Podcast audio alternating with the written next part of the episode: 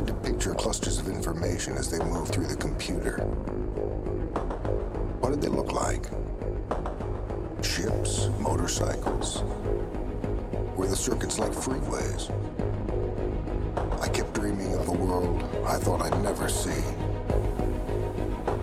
And then, one day, I got in.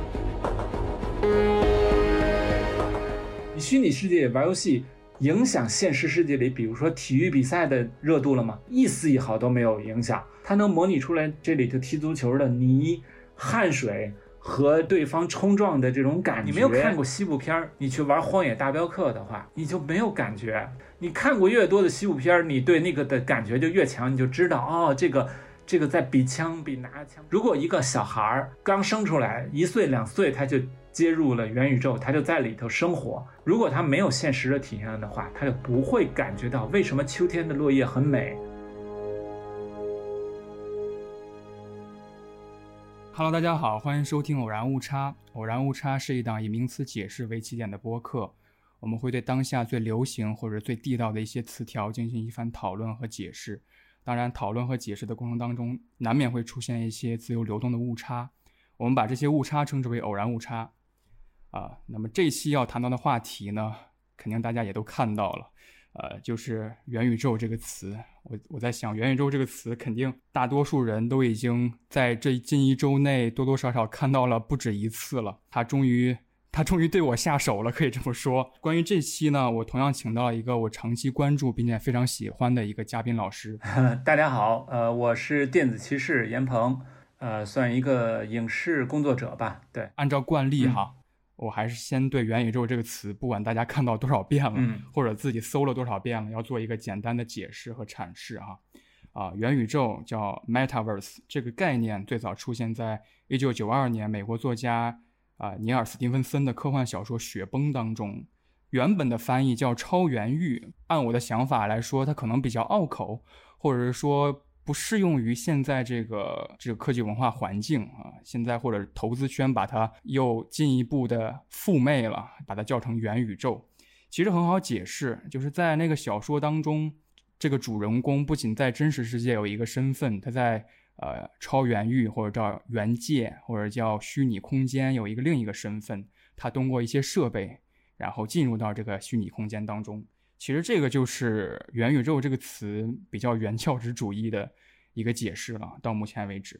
呃，其实我有一个问题想先问骑士老师哈，嗯，就是我刚才的问题，就是您在近一周或者近两周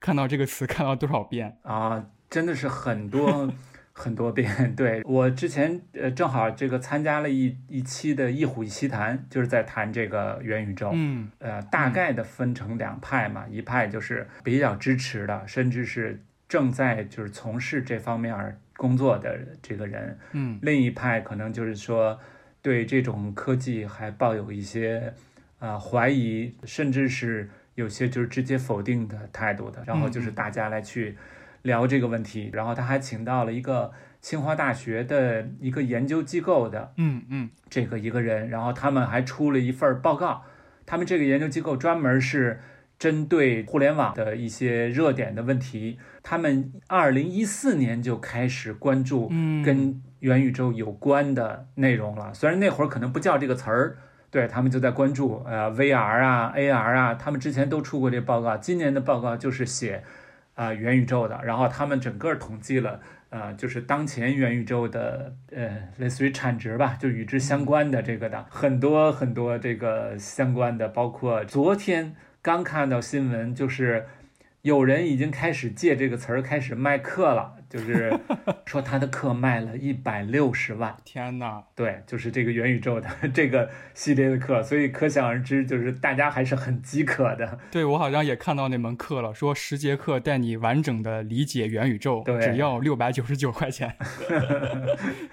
对对，您刚才提的那个两派，其实我也有看到，就是最近刘慈欣老师也也谈到这个话题嘛。嗯，未来就是说飞船派或者元宇宙派，我觉得这个问题可能之后会谈到哈，嗯。不如谈到我刚才的一些感受，就是我觉得大多数听众可能跟我还有点像吧，嗯。非常兴冲冲的获得这个词之后，会去比如说播客平台搜索，嗯。但是多少都有一些沮丧吧，因为搜索出来的内容一般都是像您刚才说的产值，对或者是科技、尖端科研，然后感觉这些词都是好有门槛的东西，就感觉嗯。有点沮丧。我觉得可能今天这个节目，我们两个可能讨论有点像从它的文化基因谈起吧，对这还是蛮蛮有意思的。我们不谈那么技术或者那么各种的这个名词儿、大词儿的那那种的东西，对，对，就是想到我第一次看到这个词的时候，应该就是上半年吧，就是五四五月份的时候，基和做了那个雪崩的有声书嘛，嗯然后他们做了一些节目，做了一个导读式的节目来解释元宇宙这个词啊。我当时的感觉就是这个词很有趣，嗯。转而想到了很多，比如说影视文化作品，但是我嗯。当时对它的概念可能还是是一个科幻影视文化作品当中会用到的一个专有名词。直到最近，我跟您的感受也一样，不管股市啊，甚至普京，您关注了吗？嗯普京好像前两天还在那个二零二一人工智能大会上说说了元宇宙这个词。是的，是的，他的原话好像是说，元宇宙就是一个美国科幻小说当中的一个词，嗯，但是当时的情况是，人们从一个非常不完美的现实逃避到了这个元宇宙当中。嗯他觉得这样做是不妥的，而且没有必要的。我觉得这个这个讨论可能之后我们会谈到哈，就是元宇宙到底是一个我们值得期待的，还是值得怎么说理性看待的一件事儿哈。嗯嗯，电子骑士老师，您第一次或者是最近在想这个词的时候，首先想到了哪些可能跟它有关的文化基因作品？就如果游戏的话，其实就是比如说动森啊，因为 VR 的游戏，其实我们好多并没有就是真正的玩过。嗯动物森友会其实它就是因为它非常的沉浸，嗯而且呢，就是它是一个你用另一种类似于身份去在那里，而且那里头是一个很完整的一个体系，它有一个类似于一个商业的体系，对吧？你买东西、卖东西，嗯，开始看似特别简单，就是这么一个小岛，一个对，几间房子，然后慢慢慢慢你会发现它是一个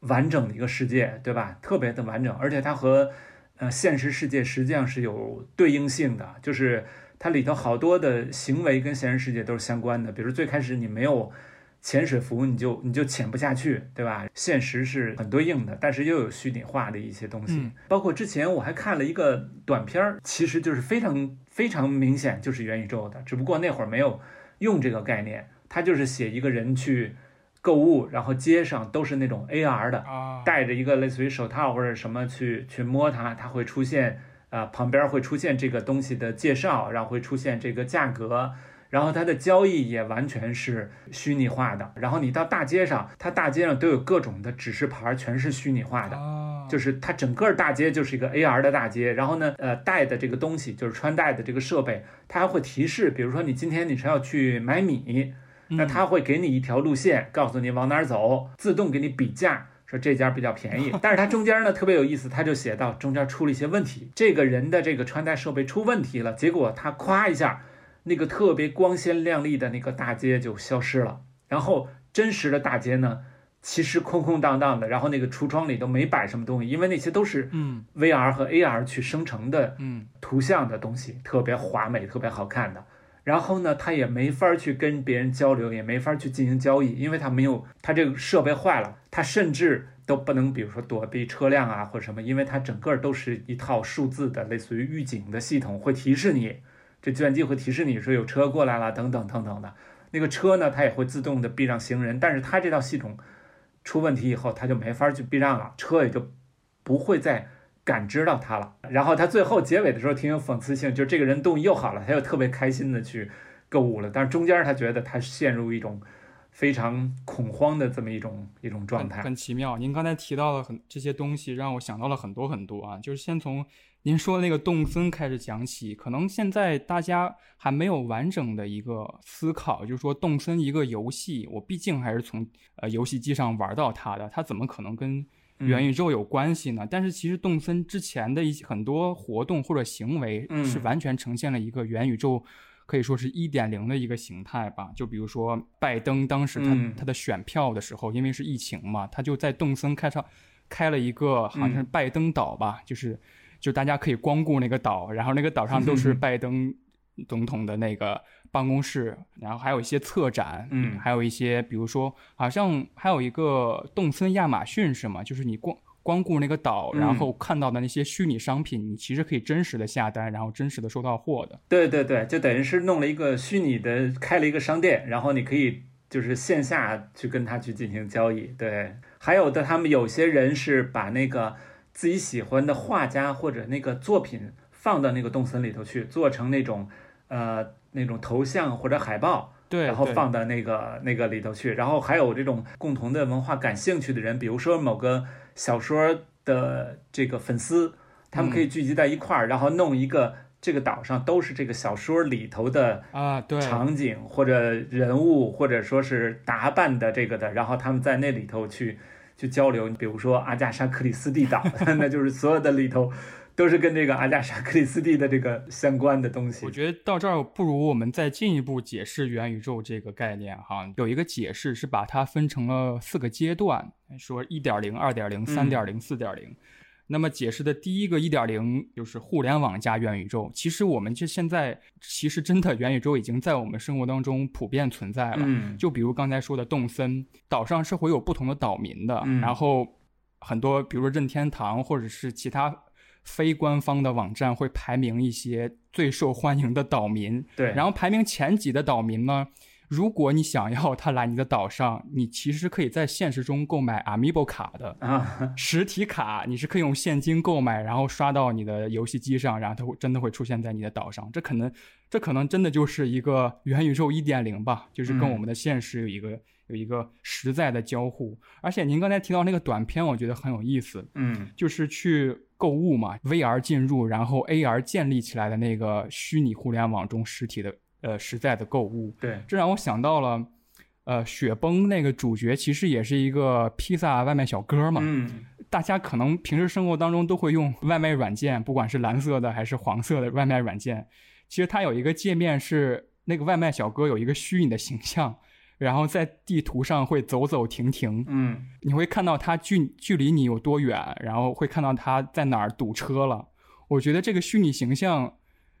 就是外卖小哥的一个分身吧，可以说是。嗯，我觉得这这也是一个元宇宙的体现。哦，那个其实小岛秀夫的那个《死亡搁浅》也很有就是元宇宙的游戏对感觉对对，嗯说到二点零，就是 AI 加元宇宙嘛。嗯不知道大家注意没注意到？反正我前几天会接到一些电话，他会打电话来告诉我说啊，您的外您的快递现在到什么什么配件中心了，不知道您今天有没有时间来领取，或者是上门派送您这个快件。嗯然后我是要真实回答的，我说有时间，然后他就会说好，呃，即刻给您派送。这其实是一个 AI 合成的，嗯，它可能显示的没有那么聪明，嗯就是我们一听或者仔细听能听出来它是 AI 合成的，但是它也能一定程度的辨认说你说的是是或者是否。嗯 AI 如果发展到一定一定地步，它不仅仅能评判出是和否，它可能评判出更多一些人类语言里面的细节吧。对我觉得这是很有趣的。然后说到三点零和四点零，就可能有点超过我这个文科生的想象了。有点有点科幻了已经。三点零是区块链加元宇宙，我不知道电子骑士老师能不能，就是用您的话解释一下区块链大约是一个什么东西？呃，因为区块链跟就是虚拟货币关系太太紧密了嘛，就是我们现在的货币一般都会跟一个叫什么什么本位的，就是有一个东西挂钩，比如说以前的是跟这个黄金挂钩，就叫黄金本位的这种这种货币，也就是说，它货币最开始最最早是跟呃这个一个物体，甚至比如说是贝壳，对吧？它是有一个现实的对应物的，它本身没有价值，但是它跟一个有价值的一个实体是就是挂钩的，这是现实的货币。虚拟的这种这个货币，它没有现实的对应物。比特币它这个货币的总量，它是一个规定好了的，然后大家就就是所谓挖币嘛，挖一点就就少一点，所以这就跟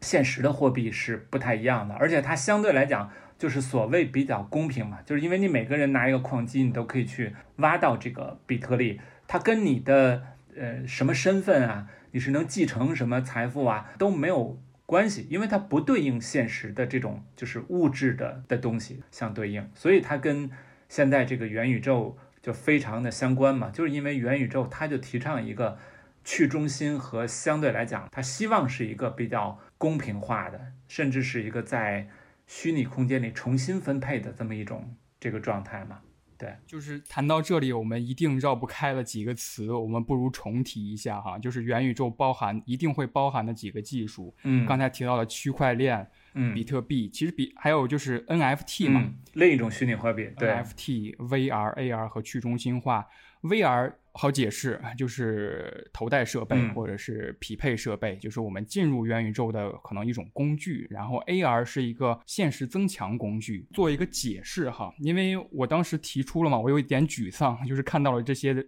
科技名词，可能我们文科生。不知道怎样进入这个元宇宙的门槛。其实“元宇宙”这个 “meta” 这个词，就是 Facebook 的母公司后来改名的这个 “meta” Meta 这个词，它其实是有一点哲学根源在的。嗯，就是物理这个概念，就 physics。嗯，比如说我现在拿起一个手机，嗯，我说我拿起了一个手机，然后这个手机对我来说是一个物理存在的，然后你能看见它，你能摸到它，你能感受到它的重量。嗯，但是如果我把手机放下，然后我就手出现握持。这么一个状态，然后我告诉你，我手里有这么一个手机，嗯，我觉得这可能就是元宇宙的一点点描绘吧，原始的，对对对。我告诉你有一个手机，然后我再通过你戴 VR 眼镜，然后让你能看到有一个手机，然后比如说再发散一点思维，你穿戴了一个，比如说有呃皮肤呃反馈的一个手套，让你感觉到一个手机，嗯，然后以此来骗过你的大脑，然后让你大脑觉得啊，这这儿真的可能有一个手机。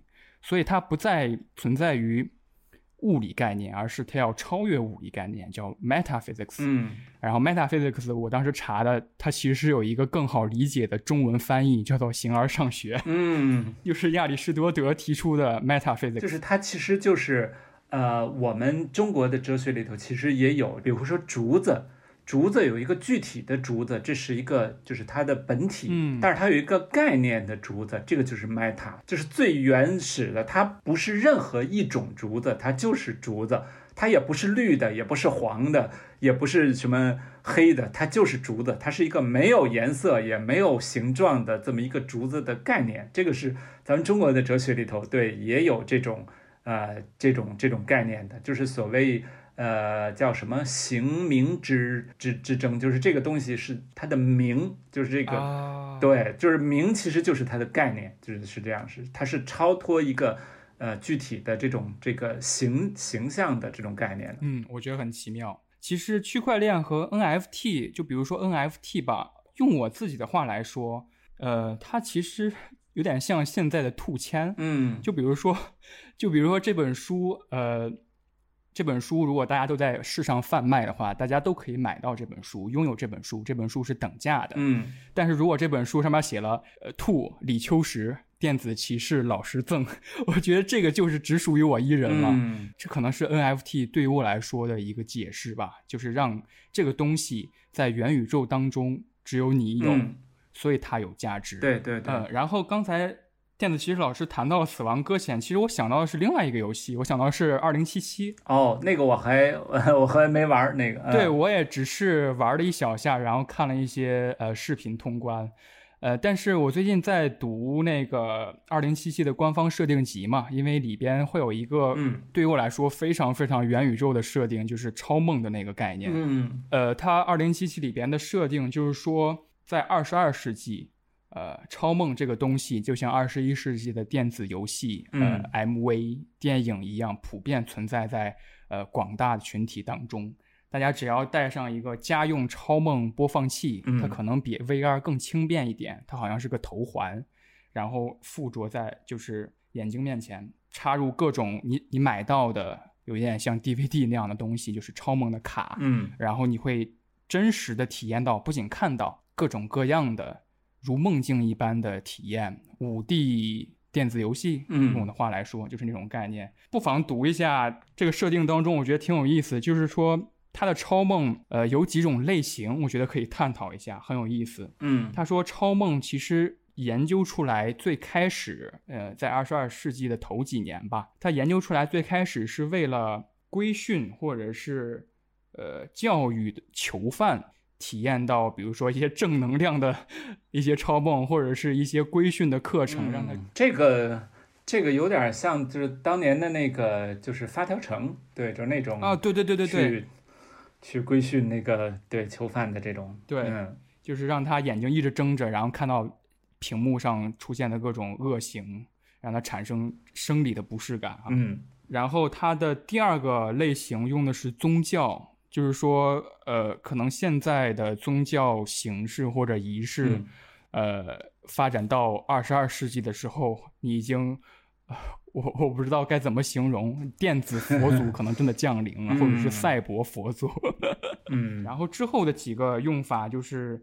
呃，俱乐部啊，或者是成人体验啊，或者是一些其他的。干预或者是一些一些幻想的行为，我觉得蛮有意思的。我想到的是这个游戏。你应当听从内心，或只听从内心，其余喧嚣遂为禁忌。能不能再具体点儿？你不能将自己从自己的生命中放逐。行吧，试试就试试呗。我给你一个冥想超梦，用它解放你的意识。给我，你用任何方式回报我都可以。这些应该够了吧？很好，一开始学习冥想，最好在别人的辅助下进行练习。我们开始吧，我会指引你。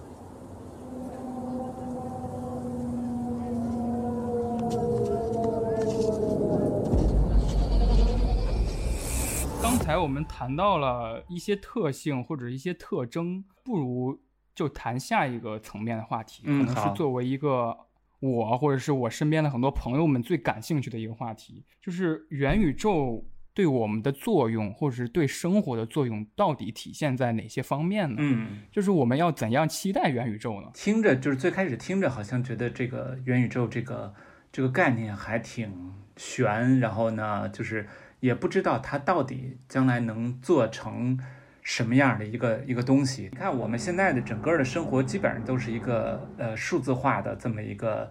呃状态嘛，钱包里头就就放了几块钱，对吧？所以我所有的钱都在数字的这个里头去。呃，但是呢，它现在就是受到一个呃实体的这种的影响，就比如说我们现在还需要。啊，这种物流，然后你会发现线下的这种的状态，经常是一个呃拖累，不能让它完全发挥它数字的这种特征的。比如说，你现在我们还有一个交易的手段，就是你要展示你的付款码啊什么的，然后呢，对方去去扫，这个就受限于很多东西，比如说受限于网络那个地儿，比如说假如说没有 WiFi，甚至没有三 G、四 G。五 G，嗯，那你那你就没法进行数字的这种支付，对吧？将来的元宇宙实际上就是在这个程度上再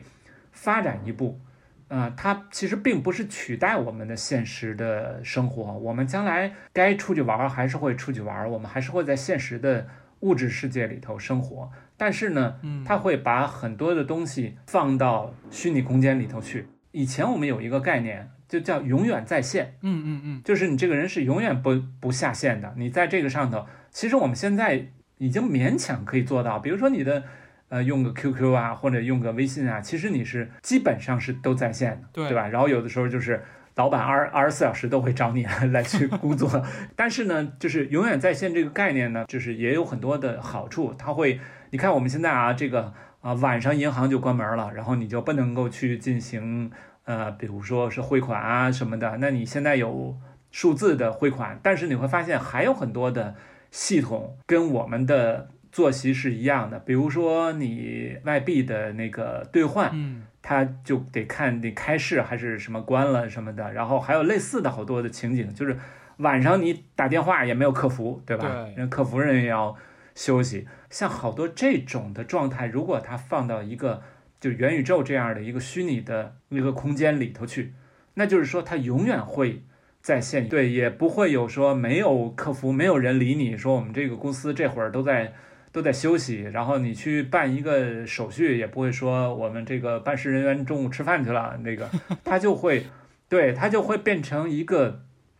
所谓的这种就是完全沉浸在里头，那个东西它确实是一个就是宇宙，它是一个世界，嗯一个状态或者一个巨大的平台。应该说，它将来就是我们另一个生活的空间，另一部分。比如说，你可以在元宇宙里头和朋友打一场球，但是你在线下嗯和朋友打一场球，这两个东西没有互相取代的这种关系，实际上是，就我可以今天我嗯，对我，没时间跑出去，或者我们没有约到场地，那我们就在元宇宙里头两个人打一场球啊，然后你们就可以一边打球一边聊聊天，这是一种状态。然后下一个就是你，呃，怎么说呢？肉身对吧？然后去找朋友去去玩，我们一块儿打一个球。那么你们会有，你们会有冲撞，你们会有这种这个就是肢体的这种这种接触，有一个实实在在的东西。那其实你的状态也不一样，你可能你们聊天的方式或者气氛也都不一样，所以这两者并不是一个替代的关系，它是一个补充。其实您刚才说的第一点，其实就把我们最后没有谈到的一个技术观念给呃阐释出来了，就是去中心化这个概念。对对对，就是去中心化，其实优点您就已经阐述出来，就是没有银行，没有营业时间，对或者是比如说你现在可能每个年轻人手持不下两张银行卡吧？对。他这张银行是存什么钱的，那张银行是存什么钱的？对对对，其实这也是我一个朋友的一个想法，他就有一个问题要问我，他其实一直玩很多游戏嘛，手游嘛，嗯。然后他当时就问我，因为嗯。呃，腾讯的马化腾他也在做元宇宙嘛，只不过换了另一个词，他的叫呃全真互联网，按他的词来说，嗯。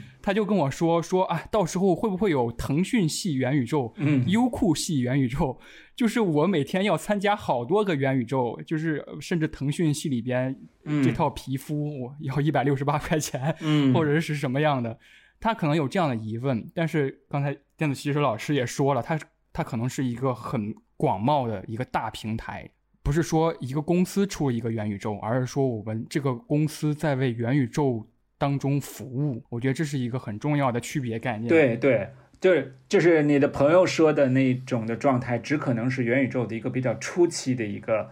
状态，一个版本。呃，这就是所谓的为什么把元宇宙叫做呃 Web 三点零，对吧？呃，我有一种观点啊，就是现在的互联网其实是和它最初的产生出来的时候有了非常大的不一样，甚至可以说嗯它一定程度上违背了最初互联网的宗旨。因为最初的互联网其实就提出过去中心化这个口号。最初的互联网，我们想一想是什么样的？呃，我们中国的这个这个第一次连上这个互联网的时候，呃，我们中科院的人发了一一条消息，这个越过长城，我们将走向整个世界。他用英文发了一个，呃，那其实互联网本身就是一个在打破边界的这么一种一种发明。互联网最初期的时候呢，人们是这个完全是匿名的，在互联网上没人知道你是不是一条狗，对吧？这个 对对对，这些其实都是所谓的就是去中心化的这么一个意思，或者多元化的一个一意思。甚至在当时互联网上，就是你一个人，你可以也可以扮演啊，也可以各种分身啊，就是自己跟自己吵架都都没关系啊。但是现在的互联网的发展是有一些变化的了。首先，我们看到现在互联网的就所谓的门户，嗯，那有门有户，它就是给隔开了，对吧？这就和互联网的对对互联互通是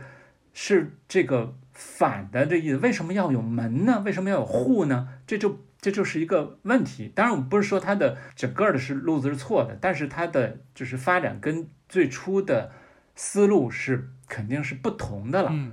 所以我觉得现在元宇宙它实际上是一个希望回归到呃之前互联网最初的那个时候的那种那种概念上的去，就是这里头提到的一些要素，多元化的、多系统，然后低延迟，然后随时随地等等的。其实这些东西，就互联网一点零、Web 一点零的时候是想往这方面走的，现在就是借助各种的新技术。把很多的东西打通，然后让它形成一个真的是特别混杂的这么一种这个平台，所以我觉得这是元宇宙最最重要的呃一点。那 VR 原来是单独一摊儿，就我就我就做 VR 的，我要做 VR 游戏或者我要做 VR 的影视，那它没有和其他的东西去勾连起来，这个也是前几年像 VR 的发展面临一些瓶颈、一些呃低谷的，也是一个这个原因，就是因为它没有为 VR 找到真正的一个发展的出路。当它没有和其他的东西联系起来的时候，它可能就变成了一种纯粹体验或者是游戏的一种技术了。那显然这个是很难发展起来的。对对对，您提这个非常有意思，就是现在元宇宙能爆发出这样的活力和火热的程度，呃，其实让我有一点思考的，因为 VR。前几年我也关注嘛，因因为我是从它嗯很火热的某一个阶段，突然嗯现在被打入冷宫一样的这么一个状态。现在 VR 已经没有人再说了，因为它确实一个一个是它的成本太高，可能普对它没法大众化到目前为止；第二个是它戴上去的体验真的是有点难受。所以我就在想，元宇宙我就有有点反思嘛，我就在想，元宇宙是不是包裹掉所有这些可能不再火热的名词，再打包给你这个概念？但是现在我反思过来，觉得还不完全是这样。就比如说有一个效应叫美第奇效应嘛，就是在文艺复兴时期，美第奇家族是一个资产很丰厚的家族，他赞助了很多雕塑家、美术家，嗯呃，还有各种工种艺术家，就是因为他们赞助的这些人在自己的工种上非常非常有呃建树或者是有能力的那么些人，那些艺术家，这些艺术家联合起来，嗯。才造成了文艺复兴这件事儿的发生。嗯，就是触类旁通嘛，就是所有技术和工种人员是的联合起来，才能达到一个文艺复兴的那个那个件事儿发生，所以叫美第奇效应。如果只是某一个方向的这种发展，它可能就推动不起来整个一个时代的这种这么一个文化的思潮或者运对动。，对所以我觉得可能 VR 技术还在等待着元宇宙把它把它捞起，把它呃并驾齐驱。我觉得元宇宙可能是 VR 真正的一个归宿。而且刚才电子骑士老师谈到了很多很有意思的点哈，其实我刚才都在想，就是生活当中那些元宇宙现在给我们的一些好处。嗯，我觉得我今天跟电子骑士老师的连线就就有点元宇宙，就是我现在我现在坐在西城区的一个办公室里啊，电子骑士老师在他的家，嗯呃，因为一些隔离政策或什么原因，好像现在隔离还有一个新的名词叫时空伴随者。嗯，对，我没有真的见过你，但是我们的电话在同一个八百米乘八百米的区域出现过，就就诞生了这么一个词。嗯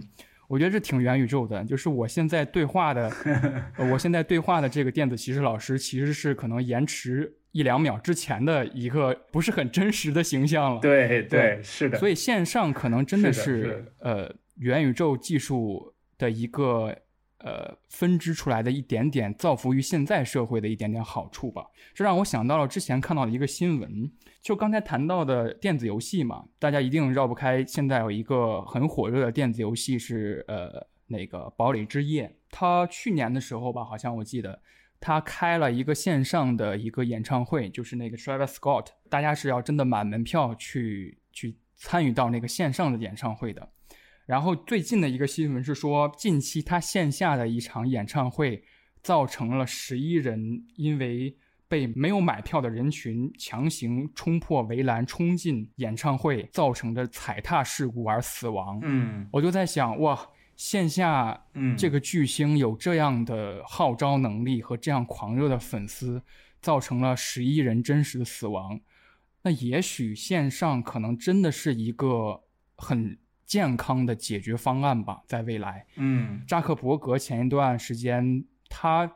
旗下的那个 Oculus 吧，我记得就是那个 VR 设备的那个新的发布会上，他就说是说元宇宙给工作带来的改变其实是很具象，在未来的元宇宙可能真的是呃，我能看到呃电子骑士老师虚拟形象的对一个虚拟形象，对一个动作，或者是任何的神态。还有一点，其实最开始说这个元宇宙的时候，我肯定会想到一些影视作品嘛，就比如说《头号玩家》，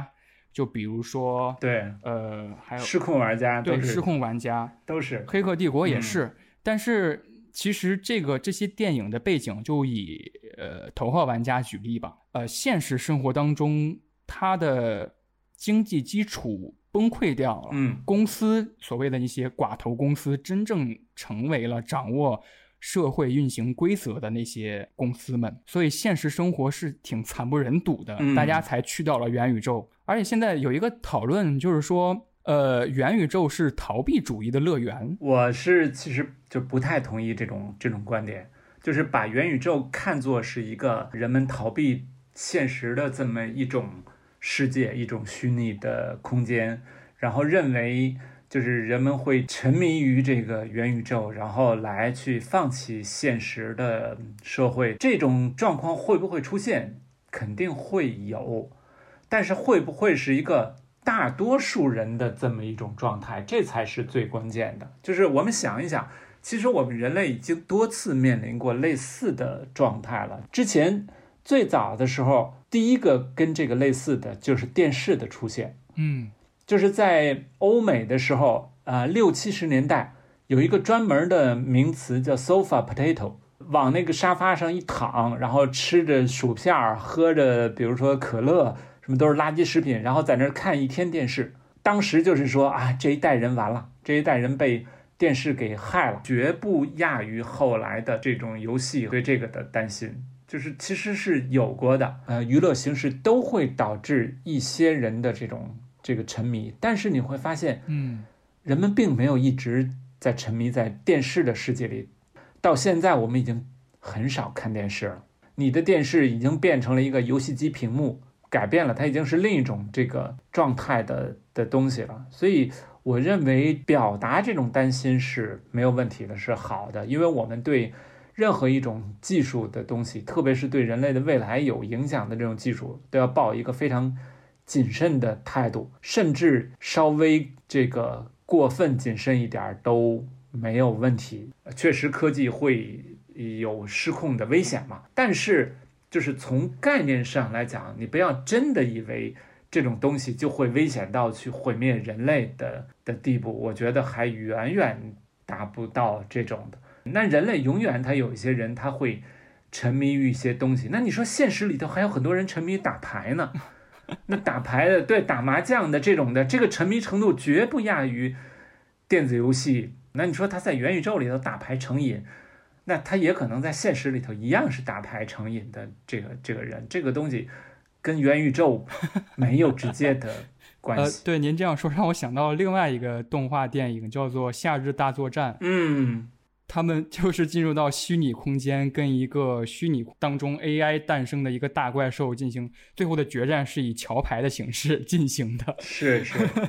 所以这也是我另一个疑问吧，就是，嗯，现在一些可能是我身边人的一些问题啊，他们不是很了解元宇宙，甚至游戏，他们都是保持谨慎态度的。他们的疑问就是说，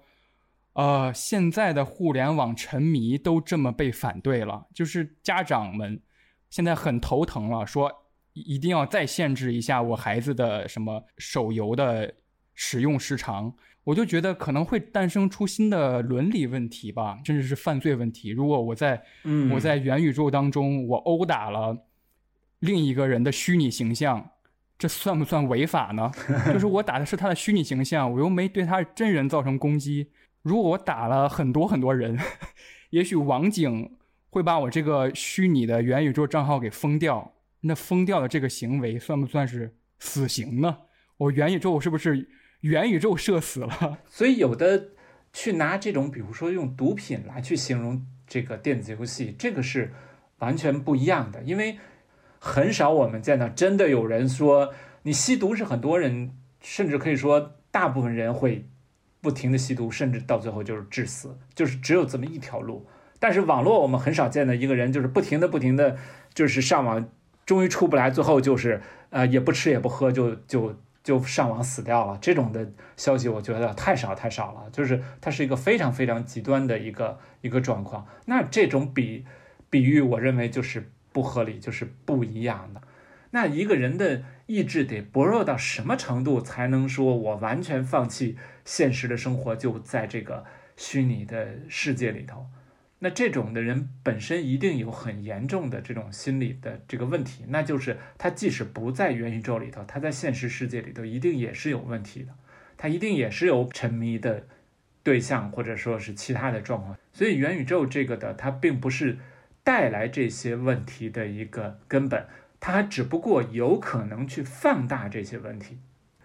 在发展元宇宙的过程当中，不去诱导和放大这种可能的沉迷性，它本来也不应该是一个能替代现实的。其实你看现在的呃这个呃游游戏里头啊，那个除了那个动森以外，大家看到其实 Switch 上卖的最好的就是健身环大冒险啊，对对对，大家还是需要那个东西去，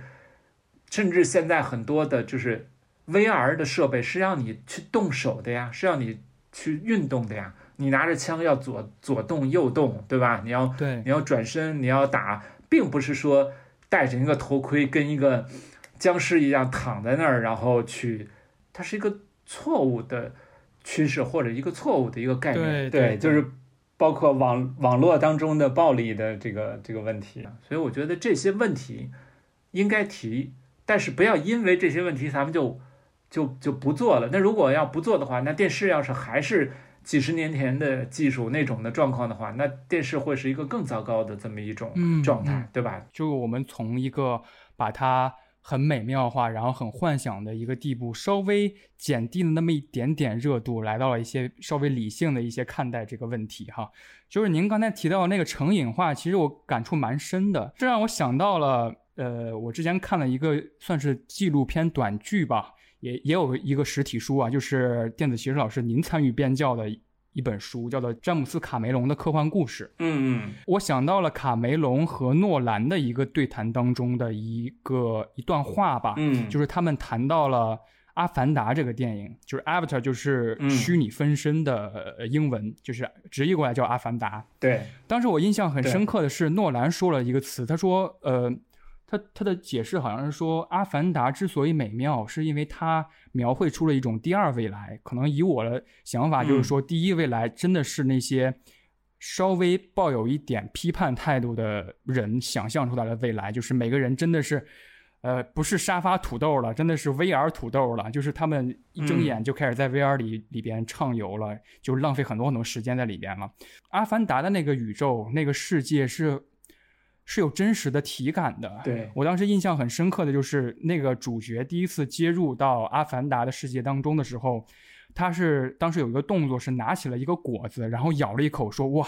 简直太美妙了。”嗯，我觉得这个可能会，这可能解释了刚才我们的一些疑问或者是探讨吧。就是吃果子这个行为不是一个成瘾的机制，嗯，他只不过是吃了一个健康的、从来没有吃过的果实而已。这个体验是美妙的，但是他不可能说我每天都想吃一百个果子，嗯，对，来强化我这个体验。所以我觉得，呃，不管是元宇宙也好，不管是什么宇宙也好，真正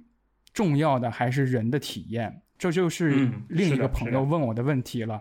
他说他其实是很喜欢线下的体验的，他喜欢散步，他喜欢秋天的时候有落叶飘到头上，或者是。午后散步的时候有一点点微风，他给我的抱怨就是说，我在元宇宙当中，我怎么能感受到这些呢？嗯，所以他给我的这个问题让我产生了一点点思考。元宇宙的重要性是带给我们生活更多的方便，嗯，但是真正重要的、真正实在的还是身体性关系吧？我觉得，呃，这个元宇宙它毕竟是一个就是所谓模拟的一个一个世界、一个环境。那么有一个就是从物理学上来讲的话，就它拟真度能不能够达到真的跟现实没有区别呢？我觉得在肉眼可见的未来，甚至就是几百年内，呃，我觉得这个可能性都是不大的。因为呃，就是如果按照这个物理学的这种的来算的话，模拟的越真实，它就越接近于。呃，现实世界各种的这个粒子的运动的状态，就是说，假如说我们现实世界里的一面墙是由很多很多沙子组成的，嗯，你要模拟它，你开始呢可能是用一些点来在虚拟的世界里头去模拟，当你要模拟到这个墙跟真的一样的话，你就得真的用这么多沙子去模拟，那其实就是跟嗯现实世界里去建一个墙基本上没有区别了，是大概这个意思啊。我这只是一个形象化的一个解释了，它并不是真的。模拟的越真实越精细，它需要的这些计算需要的这些变量就越多，最后它的整个本身这个这个行为就都越接近真实，所以它的难度会是极大极大的，而且它是效益是并不太高的。嗯元宇宙里头的这些场景还是对一个现实的模拟。那对于现实的模拟就意味着什么呢？就意味着就你刚才说的第二未来，就是它是第二层的，它永远不是第一层的。嗯就是我们可以在元宇宙里头，我们也可以去描述一个啊、秋天落叶的一个场景，然后也可以描述一个你坐在山头，甚至比如说将来有这种穿戴设备能让你感受到风吹过来，甚至你能感受到有些味道，对吧？那边有人在在在野营，在煮这个东西，然后你能闻到那个味道。但是这都是对于现实的一个模拟，它都是比现实要低一个层级的。只有你先在现实里头体验过了，对对对，你才能在元宇宙里头才能去感受这个啊、这就是所谓当年那个叫那个呃，就是呃玛丽的房间的那个那个那个思想实验，嗯嗯嗯就是如果玛丽出生在一个房间，它全黑的，她没有见过红色，她就不知道红色这是什么样的东西。当你描述一个这个，比如说太阳什么的，她就不知道这个太阳是红色的。你说这句话的意思是什么？嗯所以他就必须得他先见过红色的东西，他才能够理解红色这个这个概念。也就是说，你先得有现实的体验。如果一个小孩儿刚生出来一岁两岁，他就接入了元宇宙，他就在里头生活。如果他没有现实的体验的话，他就不会感觉到为什么秋天的落叶很美。对，因为可能你你读过一些诗词，你看过一些影视，然后你可能你在落叶下，你和这个朋友分手什么什么的，你有这种感觉了以后，你才能够去体验。所以现在的游戏其实都是第二体验，都是唤起你的对，现实记忆，而不是创造一个你没有体验过的东西。这个是我认为未来有可能，但是非常非常难，就是它很难去创造一个体验，对就说明现实的体验还是非常非常的重要的。你在现实里的体验越强烈，你在元宇宙里头，你看到这些东西的时候，你的感受才能越强烈。你没有看过西部片儿，你去玩《荒野大镖客》的话，你就没有感觉，对不对？你看过越多的西部片儿，你对那个的感觉就越强，你就知道哦，这个这个在比枪比拿枪快，然后呢，我的鞋上有一个这个马刺，对吧？然后我知道这个是什么样的，我知道这个我骑着马我要去干什么，那边儿可能有什么印第安人要来抢劫，怎么怎么样的，嗯你这些东西都是现实给你的一些记忆和体验，然后你才能在这个游戏里头，你越是现实里的感受多，你在游戏里头你才能玩的越有意思。对所以我觉得这个东西它可能在某种程度上反而会让你更加依赖现实，你会嗯更多的从现实当中去汲取那些体验感，然后你再返回这个虚拟的这个虚拟世界可以做到什么呢？可以做到把你的体验感提纯，可以把这个体验感提升。嗯提纯就是你原来体验感，比如说你在正正欣赏秋天落叶的时候，忽然有一个人那个狗没牵，然后那狗跑过来，然后要咬你。对，这是一个现实里头很容易发生的一些问题，对吧？但是虚拟世界里头不会发生这样的事儿啊，除非你设定，嗯你不设定，它就不会有这样的极端的这种情况发生。那你可以在虚拟世界里头体验一个很完美的场景，它的落叶都是非常完美的。你让它落三天，它就一直落三天，它不会说落俩小时那个叶子没了，对吧。然后你嗯，你想去的时候，人家网红打卡，人家都都拍过了，结果你去的时候，那个景已经 已经废了，已经，对吧？对对，所以这种的这个这个状况，我觉得是一个元宇宙和现实世界的一个相互的关系，也是人们的一个就是情感需求的一个，就是寻找这种情感需求的一个一个路径。呃，对，很美妙，就是不如我们再进一步啊、抛开现有的技术和想法，我们进入到一些科幻的想象当中哈。因为刚才电子骑士老师提了一个概念，就是说一个婴儿一出生。如果给他一个脑接口，呃，这个脑接口其实是 元宇宙四点零的状态，就是我们脑后有一个接口，直接插入进去，然后进入到一个虚拟的宇宙当中。可能下个月吧，十二月份吧，还是几月份，《黑客帝国四》将要上映了。对，《黑客帝国》的这个概念其实有点恐怖，我们不如可以来谈一谈，就是那个主角 Neo，他突然有一天觉醒醒来的时候，对他觉醒之后，发现自己在一个。充满培养皿，像羊水一样电子羊水的一样的一个培养皿当中醒来，嗯，发现自己的生活都是被虚拟的，呃，那一幕是让我很震撼的。然后我就想问，我挺虚无、挺科幻的一个问题哈，就是我们怎么确定，既然它能达到那么真实的情况，我们怎么确定我们现在不是在一个元宇宙当中呢？呃，如果要是从呃思维的角度来讲，其实就是所谓的缸中之脑嘛，我们是没法去破解这个这个猜疑的。你不可能跳出这个系统去看到这个系统的这个这个问题，所以你所有做的这种测试、这种验证的东西都是在这个系统里的。那如果这个系统足够完善的话，它可以给你提供这些这个东西。就是所谓尼奥的醒来，它一定是有两个世界作为参照，他才能知道我原来是在虚拟世界里头。嗯，这就是 Morpheus 给他这个红蓝药丸的这个原因。为什么尼奥自己不能醒来？对对，他这个黑客帝国其实这个地方是语焉未详的，他没有说 Murphy's、Trinity 这些人，嗯，大部分那些人都是被 Murphy's 拯救的，但是 Murphy's 是自己醒来的吗？不一定，他在后面说过，他说其实这些这个 ZN 也是被安排的，是计算机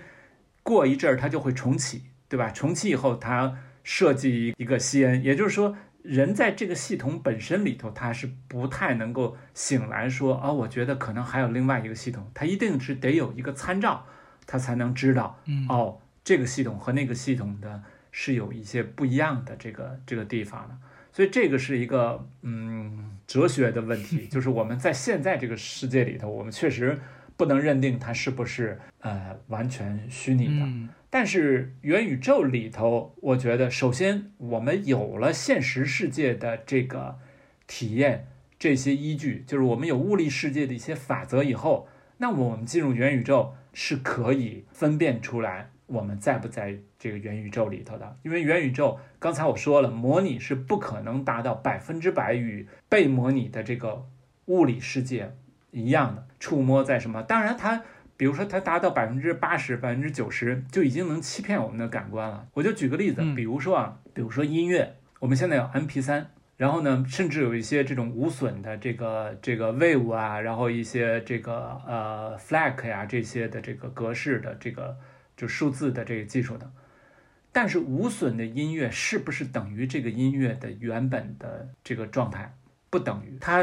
取决于你的收音的设备，对吧？比如说我录一首交响乐，它永远不可能真真正正的百分之百的和你在这个就是音乐厅里听这个交响乐的体验是百分之百一致的，它可能能达到，比如说百分之九十多。这个东西无关于算法，是因为我们的耳朵还不够那么的灵敏，它能够欺骗我们。但是你把这个东西去做分析啊，你去做这种，用它的波形，用它的用一些什么，你会发现它就是跟原本是是不一样的。而且这个采样的时候，它已经是通过了一个就是等于叫模拟到数字的一个一个一个转化了。就是我们在音乐厅里奏乐这个行为，其实它还是一个非数字化的这么一个。方式去演奏你的你的乐器都不是数字的，你是一个模拟的。我们有了现实的体验，我们再进入元宇宙，其实是容易能分辨的。但是我们这个世界本身那就不好说了，因为我们没有别的。对对。如果这个婴儿一出生就进入到元宇宙，他没有现实的体验，那就是刚才说那个玛丽房间的那个饲养实验。我觉得这样的成长出来的孩子，肯定不是一个我们。现实世界里头的我们现在的正常人的状况，他肯定是不太正常的。当然，他可能是往另一个方向发展，可能变成一种新的人类。Seem particularly triggered right now. Can you tell me what happened? I've had Dreams that weren't just dreams. Am I crazy? We don't use that word in here.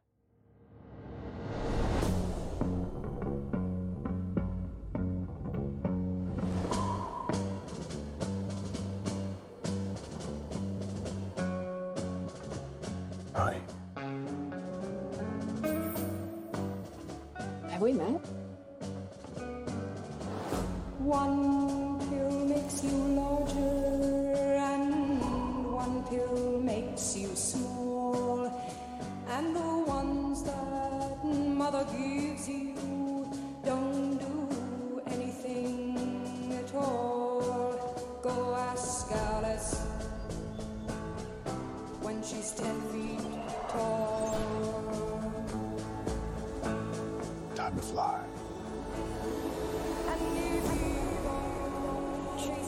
就是《黑客帝国》当中，Neo 为什么会选择那个红色的药丸？我觉得可能是一点点作为人本质的自觉吧。嗯，他觉得可能呃生活品质低一点的，但是真实的社会，可能带给他的那种踏实感，嗯是更有安全感的吧？我觉得。然后我想问一个，刚才在开头的时候其实埋下了这个问题哈，嗯就是刘慈欣老师提到的那么一个概念。嗯他当时他他也写过元宇宙，他好像在不能共存的节日当中就写过元宇宙的那个概念。他说，地球渐渐变成了人烟稀少的地方，最后现实中的一个人也没有了，世界回到了嗯人类出现前的样子，森林呀、什么的开始覆盖一切，野生动物开始横行、漫游、飞翔，然后在一个。深深的地下室有一个巨大的电脑，电脑当中生活着几百亿的虚拟人，嗯，他的口吻是有点批判的，甚至他之前的一个好像是一个微博还是一个报告当中，他说过，他说的是飞船派和元宇宙派两个派别，他其实是更更支持未来是飞呃飞船派的，嗯就是从我们这个地球冲出去，去探索我们物理存在的这个宇宙当中，这个是一个健康的未来的概念。对，我觉得就是星辰大海和我们这个人类的这种，就比如说是元宇宙这种未来，呃，并不是一个二选一的一个冲突的问题。呃，我觉得大刘的这种思考是有价值，而且有一定的道理。就是说，现实也能证明这点，就是人类现在开始重新的重视起了这种宇航的探索，对吧？就是前些年这个呃，因为这种比如说经济发展的一些原因啊，也包括一些人们的这种呃思维的变化，那么人类放弃了这种对于这个太空的探索，觉得太花钱了，又没有什么实际的这个这个意义。但是那是一个阶段性的的东西，而且我觉得不能说互联网科技和宇航科技是一个互斥的这么一种的状态。嗯嗯实际上，你可以看看，就现在的宇航科技的发展，我认为跟计算机技术是有极大的关联的，特别是跟这个算力的提升。呃，你可以看六七十年代的美国的那个呃，就是航天飞船上的那些的计算机，基本上的这个算力还不如一个二八六，它非常的低级。那现在我们在这个上头，我们可以用到嗯就是 CPU 啊、GPU 啊这这些的，可以是算力非常强大的这种的这个计算的模块，那比当年那提升不是说几十倍、几百倍的，甚至可能是几万倍甚至上亿倍的这种算力的提升。这个对于宇航技术影响，还有比如说是程序，程序的这种的这个这个是互联网非常大的这么一个就是进步，就是用很多的这种语言，比如说程序语言的发展。呃，语言是越来越接近人的自然语言，就以前是机器语言嘛，就是那个 Basic C 那种的，就是都是特别你要用机器的思考方式去去写代码嘛。但现在的嗯语言已经慢慢的特别接近于就是人类的这种思考的模式了。那他做出来的系统也跟当年的是就不可同日而语的。你可以看看现在的对，啊、Win 十，然后如果大家用过的话，就是因为我是从 DOS 这块儿用过来的，那差别简直是非常非常的巨大了。就是这些都是互联网的这种带来的这种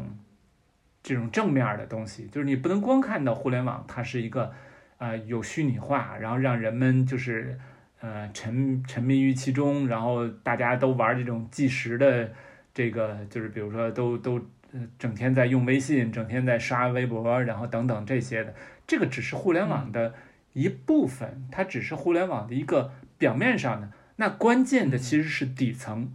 是底层的东西，是互联网的这些的，就刚才说的，对于计算力的要求，然后对于这个程序员的要求，程序员的技术水平这些东西，它能不能够起到一个对于科技的推动发展的作用？其实现在有一个概念，就是呃，其实是说这种叫做这个硬件儿，呃，怎么说呢？已经是这种呃这个富裕了嘛，就是这这种算力其实已经都。嗯嗯都超出人们的应这应用了。你会发现，你现在用一个电脑的话，以前的电脑 CPU 的占用率经常动不动就百分之七八十、八九十，就所谓的电脑用的很卡嘛。你现在电脑 很少有卡的了，你这动不动都是呃内存十六 G 起步，对吧？二十四 G。我们现在用的电脑，你就打打字儿，然后这做做图，然后什么的，这个 CPU 的占用率非常非常的低，经常都在。什么百分之十啊，百分之二十啊，这 CPU 都是在闲着。那这个显然仅仅是发展宇航是不可能提出这么大的需求的。就互联网的它一个很重要的就是它有一个非常巨大的需求，人们正是因为上网才有了对于呃手机的这样这么强的要求，然后手机反过来提出我的 CPU 要。运算力要越来越强，然后 CPU 要做的越来越小，然后这样的话就对于 CPU 的制程提出了这种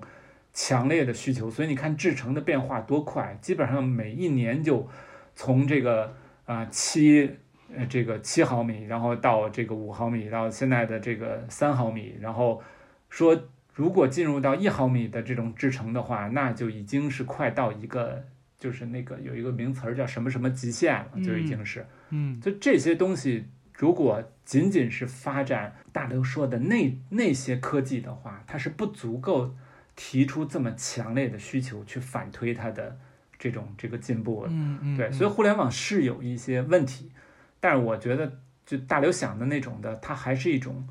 作家式的想象，真正的我觉得不太可能出现。嗯，说一台计算机几几百亿人的这种数字生命在里头，然后外外界这个没有人的那个那个那个世界，有一个真实的一盘非常美味的红烧肉和一个虚拟的红烧肉放在，就是同时放在你 面前的话，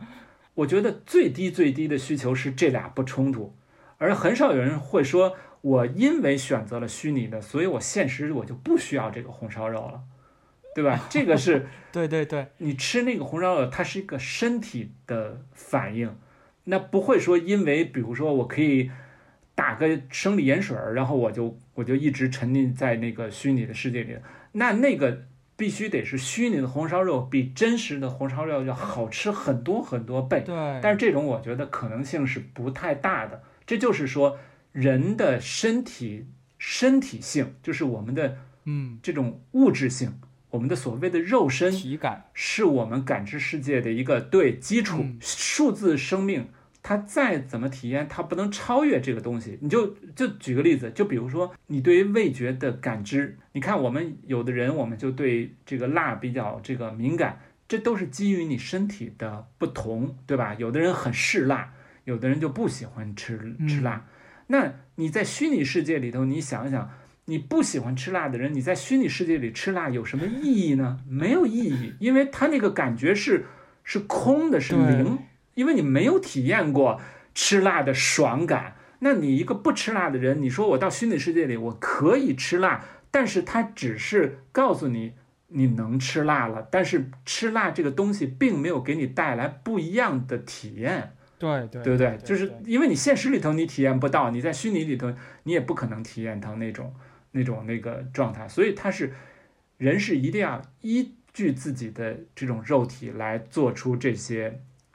就是感受的。嗯那虚拟世界还是我刚才说的，它只不过是说提升提纯你的这种感受，它不可能完全超越你对现实性的这些的需求。嗯你虚拟世界玩游戏，影响现实世界里，比如说体育比赛的嗯这种的这个热度了吗？对对对，我觉得一丝一毫都没有影响。你虚拟世界里头有 NBA 的游戏，有足球的游戏，能不能够代替你在现实里踢足球的？就算这个将来的踢足球的确实很真实了，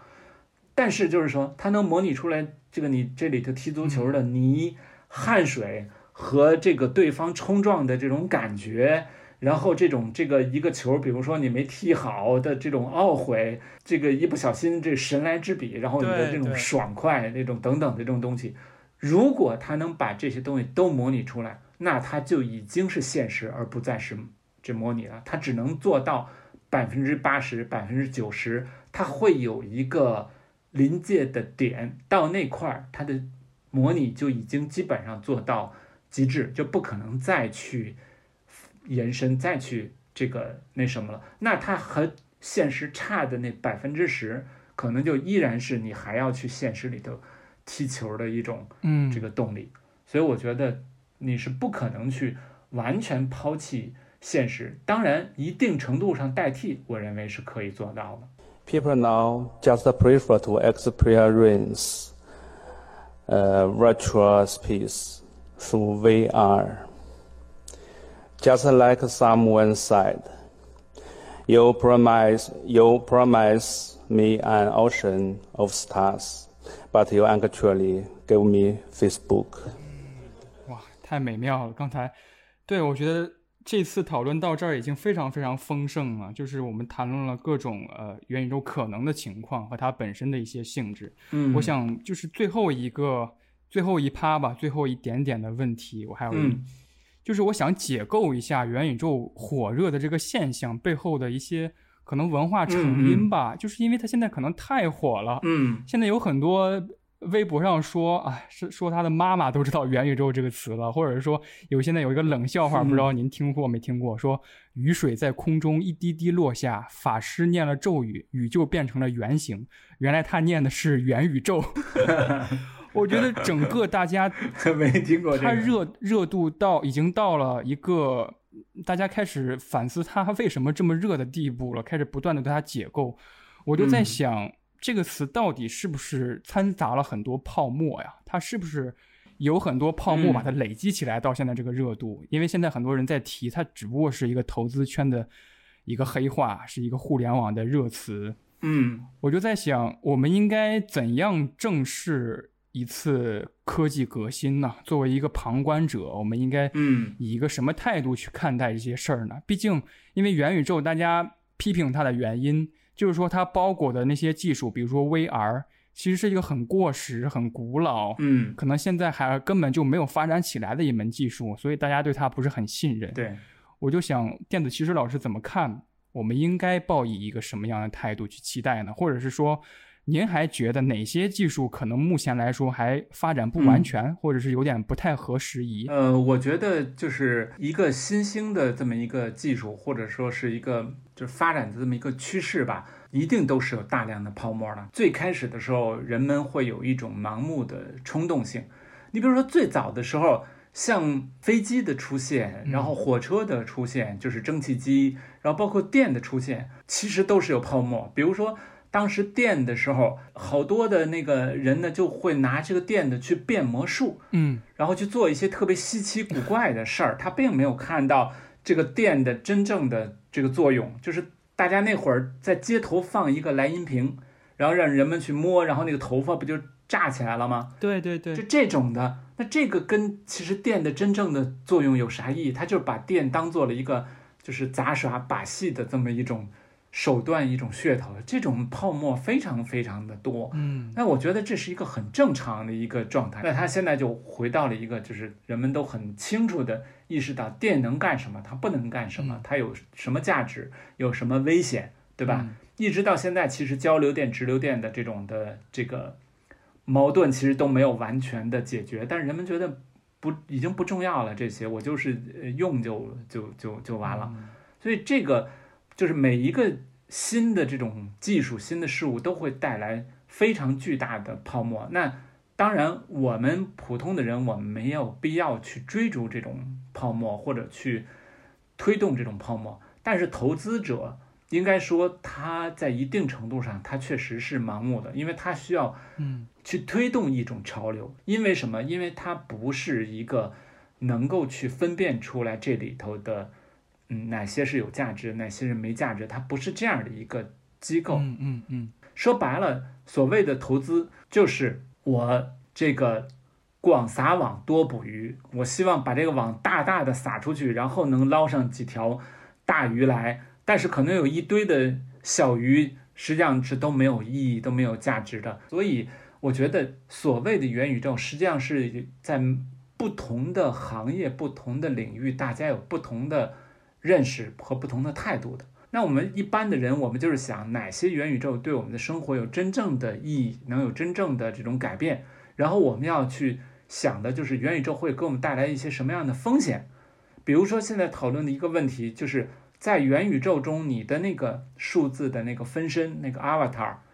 它属于不属于你？嗯因为现在我们在社交网络上的这个媒体上头，你不管是你在微博上也好，你是在 Facebook 上也好，这个账号严格说是不属于你的，它是属于这个平台的。对，所以平台可以甚至不需要理由，它都可以封掉、删掉你的这个账号。它从一个公司的行为来讲的话，它是可以就是没有道理去的，因为这个东西不属于你，这个账号只是你相当于租借的。那将来如果一个数字分身也是租借的，这就挺可怕的，对，因为你在那里头，你有你的生活，你有你的朋友圈，你有你的这种兴趣爱好，你你做了很多的建设，那是一个世界，是一个宇宙，对吧？它不是一个简单的一个账号 ID 了。嗯那这个东西就要分清楚这里头的，嗯，身份权、产权、物权等等的这些这些概念，需要重新的梳理。嗯那所以有大量的工作就是需要现在的人去，嗯、理性的去看待，比如说法学界，然后比如说是这种，呃，社会科学，对对对对人的定义，如果这个人，如果我一半儿的身体我都变成了穿戴设备或者一些电子的设备，那我还是不是人嗯啊？这个好多的将来很复杂的一些社会的问题，它不是靠这个纯技术能够去解决的，它是一些伦理的，会带来一些伦理的问题、道德的问题。嗯那道德实际上是什么呢？道德实际上就是人们的行为规范发生了改变，那你要用新的道德观去适应这个行为规范。那我们现在的道德观就比对对对几千年前要发展的多得多得多，因为我们要适应现在这个这个这个世界，对吧？你你就不能是那种的，你像这个什么父母在不远游，这个东西现在根本不可能这个这个这个做到，这种孝不是这样的。那将来的那个呢，肯定会提出新的这种道德的这种这种需求。嗯还有一个，我觉得是，嗯，其实刚才讨论的时候，就是，嗯，没有没有带到的，嗯就是我认为现在的互联网，现在的这种的这个这个技术，它还是一个确实是有很多大的科技公司来去把持的。嗯就科技在现在是一个，呃，是权力，力是力力量的力，那个权力那就是说你拥有了科技，你就拥有了权力，这就是当年很多人对于黑客行为的一种这概括。黑客实际上是有一种打破别的权利的一种权利。嗯那元宇宙其实有一个非常好的，我认为元宇宙会一定程度上取消这些所谓科技巨头、科技寡头的他们的这种控制力，嗯他们通过科技带来的控制力，因为那咱们刚才已经说了，就是元宇宙是一个非常巨大的平台，你的科技就变成了一个做这个事儿的一个基础。嗯其实科技越退到底层越越好。那你看现在，你看电视，你就会觉得电视对你的控制力就相对来讲减弱了嗯。但以前人们认为电视也是个洗脑的东西，它不停的给你放广告，然后你就会觉得。啊，我就我就要买这个这个牌子，对吧？因为我没见过别的牌子，我听电视里说哪个牌子比较比较好，我就买哪个。嗯但是现在因为有其他的媒体、其他的介质的东西，那大家就不太会听电视广告，你会呃，你会上网去去搜评论，对吧？你去去搜一下这个大家用后的评论，就是我们有更多的渠道去了解这些声音了。未来的元宇宙也会是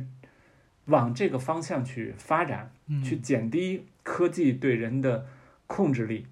然后让人们真正的能够越来越自由。我认为这是一个真正的发展方向。嗯，哇，今天非常非常感谢电子骑士老师。我们从其实从最开始是雪崩那个小说当中提取了元宇宙这个词，我觉得我们从讨论当中得出的第一条。呃，讨论结果，也许就是说，这些科幻作家他们并不是预言者吧？我觉得，他们做出的这些想法或者是这些概念，只是给我们一个思考的空间或者思考的机会。然后后来又谈到了一些跟我们生活相关的东西，我让我想到了威廉吉布森的一句话，就是《神经漫游者》的那个作者的一句话，